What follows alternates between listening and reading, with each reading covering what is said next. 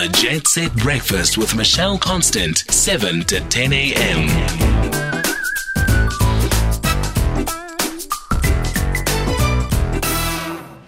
So, in our breath of fresh air, we're not going to someone who is like young. Well, maybe he's young at heart. Um, you never know. Professor Michael Le Cordeur is the Vice Dean of Teaching and Learning in the Faculty of Education at the University of Stellenbosch. Brilliant uh, article in the Daily Maverick about equipping students with the skills to use ChatGPT or artificial intelligence critically and responsibly. And I love this because I was recently doing a presentation at the business school in Cape Town, and one of the students there um, presented to us around how she used ChatGPT to think about the work that she was doing, demonstrating that it is not simply only a space where we think about plagiarism, but it could be looking at something far more interesting as well.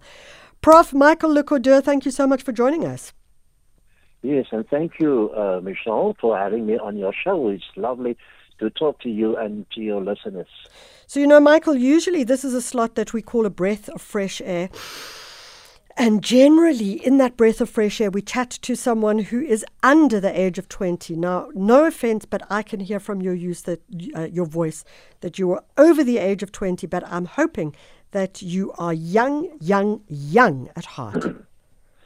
Uh, Michelle, you're quite right. I'm over 20. I'm not as I'm, I'm not as young, but yes, I am young at heart, and I I, uh, I must also say that I do have two kids who keep, Keep me busy young. with the technology and who's on technology every single day. So as parents, we must also get to know how these technologies work because it is going to influence our lives Yeah. for sure. So let's talk about ChatGPT. As I said, um, I had an interesting experience at a university where we looked, uh, where one of the students broke down how she had used ChatGPT to really think about the work that she was doing, which means that it it has the potential to not only be a space where people go, no, this is a problem, and it is uh, a, a difficult one in terms of plagiarism, etc., etc. Talk to us about what you were writing about in the Daily Maverick. Exactly. Look, let me first and foremost say to to you, your listeners, chat uh, GPT. GPT stands for Generative Pre-trained Transformers. Uh, it's of course nothing new. It's a user-friendly artificial intelligence chatbot. It can read, it can write essays, it can write poems, it can solve maths problems, etc., etc. So uh, it can do all sorts of things, and parents and of course teachers must be very, very wary uh, of what's happening in their classes. They will have to pay attention. It is going to put a huge, uh, uh, I would also want to say, uh, labor intensive exercises on our teachers. Remember, uh, uh, uh, artificial intelligence is nothing new. I mean, uh, all of us are uh, having to do something with chat, with artificial intelligence on a, almost on a daily basis. Think, think about the, our learners at school. They cannot think a day without a, a calculator. You pay your accounts with an app on your smartphone, and you receive an SMS from the bank when everybody is sleeping, and you can use your smartphone and Google to find a place that you have never been before. So uh, these technologies have been there, and, and we will use this, and, and similar with, with students. Students will use ChatGPT Yeah. in the same way that they are using Dr. Google and, uh, and all sorts of the, the other technologies. So the thing is not uh, for us to say, listen, I am going to lock away your phone. I'm going to uh, prohibit you from using it because you you can't. They are in contact with so many other kids. They will get to school. They will see these kind of things. They will hear people talking about this. They will inquire. So the solution is not saying, listen, we must uh, turn a blind eye to ChatGPT. Rather, I say we must equip our learners, our kids, and our youngsters with the with the skills to use this new technology Yeah. responsibly. uh, to their own benefit, of course. I mean, we can go back and we can say, well, there was a time when there was the abacus, there was a time when there was the calculator, there was a time when there was a computer and or and Excel spreadsheet. And the point is, Yeah. how do you then use it differently and engage differently? You know, when I was at school, uh, uni school, university, uh, one of the things that you had was something, I think it was called Turnitin, where you would send your work in to Turnitin, and Turnitin would be able to break down what percentage of your work was close to plagiarism, etc. I- I'm assuming A that um, Turnitin will be able to address that with regards to artificial intelligence. But what I'm also assuming is that we need to look, as I said, the abacus, the calculator, etc., need to look at how ChatGPT and artificial intelligence can be used. How do you think that shift and change is going to happen? Yeah, let me first all foremost say, you know, turn in won't be able to determine exactly the influence of ChatGPT because ChatGPT is so clever. It renews itself every single time. It develops itself. So by now, ChatGPT, you know, developed a, a mechanism to work around uh, Turnitin. But so, so yes, the challenge is how can we be creative? How can we be innovative? I think the first and foremost thing that we must say here this morning is that we all need to make a paradigm shift. Uh, you know, when when when the internet enters our, our education system, people were going mad, and they would say, "Oh, but our students is going to to write everything uh, from the internet or from Google, etc., etc." And a few years down the line, we have learned, you know, how to navigate our education ways around the internet, around Google, etc. And the same must, must must happen here with Chat GPT because remember, uh, Chat GPT is here to stay, and there are a few. Of course, there are concerns. There will always be concerns. Uh, rather, we must, like I said, we must equip our students to use it responsibly. In which case, I think it will follow the same route as all the other previous uh, artificial intelligence models. I would suggest, first of all, that teachers and lecturers with students and teachers with learners and parents with their children, we must be open about this. First of all, and foremost, we must say to them, listen, we have this new technology. It can be harmful to your education uh, development, but it can also be of great benefit uh, because we have the ability to do research. We have the ability to interpret facts. We have the ability to be critical. And if we use those skills, then we will uh, determine when something is fake. Whilst something like Turnitin would, for instance, not be able to determine that a teacher who is sincere and who is doing his or her homework will be able to see that, listen, I know Johnny. I know the, what Johnny is capable of. But what I see in front of me is not equal to what I, I have experienced over a time from Johnny. So something is wrong here. And then you need to engage in a constructive conversation, so explaining to uh, these youngsters that uh, uh, what you're doing is first of all wrong, and it will harm you on in, in, in the long run because eventually you will become so dependent on ChatGPT that it will not de- that you won't be able to develop yourself, and for, and and for you to mm. become whatever you want to become. You need first and foremost to develop yourself. Make sure you understand what's happening in class, how you can interpret that, and how you can give your own take on any uh, content that you are receiving in class. We must at all times maintain academic integrity. We must ensure that our students know where to get the guidance, and then we must support them about healthy research practices. And, and, and, and we can only do that via education. We have to communicate 100%, and we must make we must make our students understand what is correct and what is incorrect. It is like teaching a child what is right and wrong, Wrong. Morals, in, yeah. in everyday life. It's the same here. It's nothing new. Uh, we must use our time in class better.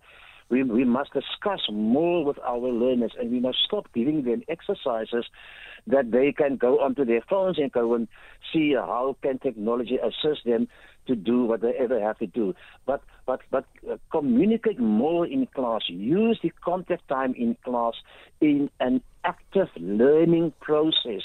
And get students to be involved in class. Let them contribute in class.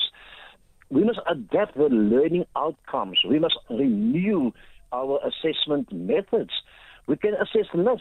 You know, everything doesn't have to get a grade or a mark in a particular uh, class. Yeah. We can just assess just to find out whether our children and our learners understood what was said to them in class. And of course, avoid tasks that, that, will, that will tempt students to use ChatGPT uh, at home or where they can actually cheat. Uh, give them exercises where they will they are bound to think for themselves and to think of new ways young people, and I hope there are more, many young people listening now. Young people are extremely clever. They are very creative. They are very innovative, and I call on them use those skills because at the end of, of the day, ChatGPT can be as clever as he or she is, but you as a human being is on top of that. You are more clever than ChatGPT. You are more clever than artificial intelligence because yes, the technology can, can, can help us find the answer, but it is still your responsibility to find out how do we get to that answer. That's- and that gonna- why we must all make the paradigm shift. We'll leave it right there. Professor Michael Le Cordeur, Vice Dean, Teaching and Learning in the Faculty of Education at the University of Stellenbosch. Janet van Eerden tweeting to say, ChatGPT is a great research tool, but cannot take away the therapeutic process of actually writing something yourself. And there is a ChatGPT detector called CopyLeaks, which we use at our campus to ensure that students are writing their own work. Noel saying, chatting with ChatGPT about the universe and stuff is pretty cool. It's like talking to a buddy who knows it all, but it does make mistakes, and it's pretty cool or chilled when you call it out. Noel, I love that. Uh, and you do see those mistakes quite often. Sometimes it works off uh, some of the most bizarre things. We're going to cross over quickly to Dr. Godwin Khosa, who is the CEO of the National Education Collaboration Trust. Uh, they are holding a 10 year anniversary under the theme Reflections on Collaboration to Enhance Education Reform Efforts in South Africa. Dr. Godwin Khosa, thank you so much for joining us. Good morning, Michelle, and good morning to the listeners. So, Dr. Khosa, I have to say, we did a little bit, dis- had a little discussion about this interview um, prior to the show. And we were talking about uh, is this not just another talk shop? Have we seen a difference in education? We've heard recently that um, uh, children can't read for understanding for grade four. What is there to celebrate and talk about as an education milestone? And have we, um, as the good uh, professor was saying earlier, have we actually had a paradigm shift? Are we looking to equip our students differently? Well, you know, a good question, uh, Michelle. That would probably need a day for us to for us to discuss. so, um, but just to cut to the chase, I mean, there is a lot for the country to celebrate following the establishment of the National Education Collaboration Trust in 2013. So, one is that we could have had the NDP and the Chapter 9 of the NDP that gathered dust. It didn't happen like that. The private sector, teacher unions, the education department, and uh, NGOs, you know, came together to do something about, you know, the Chapter 9 of the NDP, which focuses on education. Two, you know, the public is correct to be concerned about how many kids read, can calculate, and so on. But those are indications of the products or the outcomes and outputs of a very complex machinery. You can wish for kids to read, but actually, what you need to do is to fix the, um, the upstream processes of getting 13 million learners in the system read properly. So it's a very simple, simplified uh, indicator, you know, to f- focus on just the reading and so on. Although it's correct, so the NECT has been involved with the partners to look at those processes that actually produce a nation that reads, a nation that calculates, a nation that does mathematics, a nation that does science well. And there is a lot to be celebrated, I must say. Um, the NECT boasts having taken uh, over 115,000 teachers on continuous training sessions, one of which was, of course, on focusing on reading, but we started with reading in English, first additional language. So why is it important to do that? Majority of our teachers have come out of the universities without proper preparation on how to teach reading. Secondly, I mean, like in any profession, you got to be in, involved in continuing professional development. So we can't have half a million teachers that we pay so dearly, you know, for, and not upgrade their professional development. So mm. putting an effort on 115,000 teachers out of half, half a million, you know, teachers, it's something to celebrate, you know.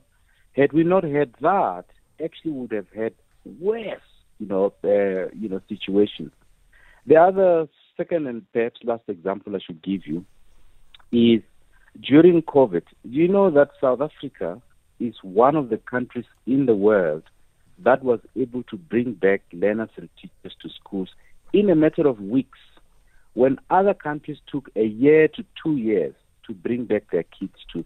So there is a lot that goes on, which the mm. NECT was involved in, by the way, that has, you know, helped us to avoid the worst. So it's good to have, you know, stretch targets, but it's very bad to budge on everybody on their heads and yeah. say they're not doing anything.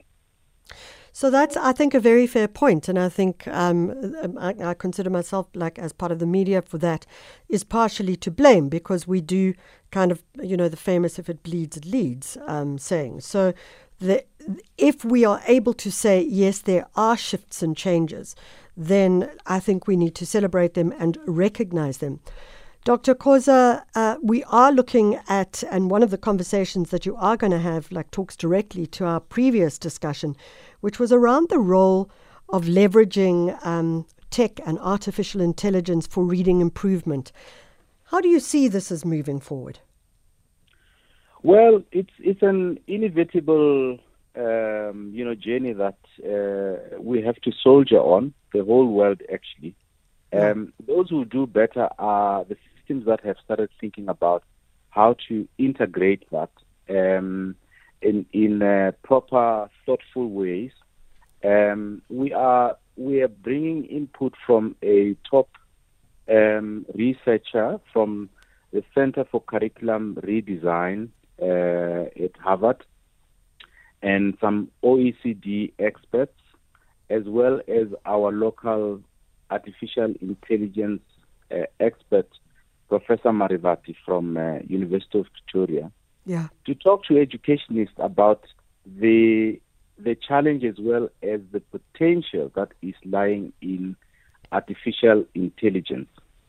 So we also are bringing the Department of Basic Education to tell the educationists what is being done to prepare our country to start taking advantage of artificial intelligence and similar technologies uh, technology opportunities to drive education forward. Of course, when you have these developments in the world, educationists have to think and planners have to think about how those get translated in a complex system that has nine provinces, 75 districts, uh, 25,000 schools, uh, 13 million you know learners, and 500,000 um, uh, uh, teachers. So one of our board members was saying two days ago at a book launch that, you know, transforming education is more complex than running a change process in the largest bank in South Africa. Yeah. Largest bank would have like 2,000 points, and the education system has 25,000 points. So it's important to appreciate the complexity for what it is. Yeah. And and we need a lot of proper planning as well as thinking ahead. Now we have a cave curveball, you've seen that government is cutting budgets. Ah, I was going to raise well. that with you. yeah. So, so can so, I can I just uh, ask you that, Dr. Khosa? I mean, I saw that you've got Professor Michael Sachs from Wits University coming to speak, and I thought that was really interesting because um, we know that there is this um, budget cutting austerity. Uh, project, if one wants to call it that, that's been put into the public space. And I know, I'm pretty sure, let me not speak for absolutely certain, that Prof. Sachs will talk about it conversely, that he'll say we need to put more money into this, that this is the one area, early childhood development and education is in many ways the binding constraint. So the unfortunate part is that um, even when we're facing serious economic challenges, once you lose the opportunity, you know, to um, in in the in in the li- in the development of young people, yeah, you'll never regain it. Yeah, you, you know. So by the time the economy picks up, those kids that we've lost out will be in the we have will have to serve the economy. Will be adults or be getting out of universities and so on. So it's the unfortunate business of uh, you, you, know uh, development, and I hope that those who ultimately make decisions about budget cuts um, take this into account. There are certain there are certain services that you can actually cut budgets yeah, on. Exactly. But you know, um, as hard as it our, is. Yeah, I mean, who's our young man uh, um, who developed Tesla? I mean, he wanted to send a rocket to the moon, and he went around looking for companies that would help him build the rocket. All of them were expensive. And the minute he asked himself some basic questions, what is required to take the rocket to the moon? He found he actually has to get material. And the minute he decided to go and get the material himself, he could actually build a rocket for a fraction of the cost. So what what the other challenge is we have to find ways of achieving what we need to achieve yeah. by doing things differently. How can we send a rocket to the moon you know, by when spending a fraction of what we have to spend. We've got to think differently. How can we do yeah. business differently? If you, so you, you always, you're always going to get the same answer if you ask the same question. So maybe you need to change the question. Absolutely. Yeah. Absolutely. Dr. Khosa, um, it sounds like it's going to be a really, really interesting conversation. It's uh, taking place from the 11th to the 12th of September. Um, we look forward to seeing what some of the outcomes are, and certainly as you move forward, uh, what your uh, statement will be in terms of what you're going to work on. It really does uh, make a huge difference. Dr. Godwin Khosa is the CEO of the National Education Collaboration Trust and the Convention on Education Milestones, as they look at their 10 year anniversary, will be focused on in the next couple of days.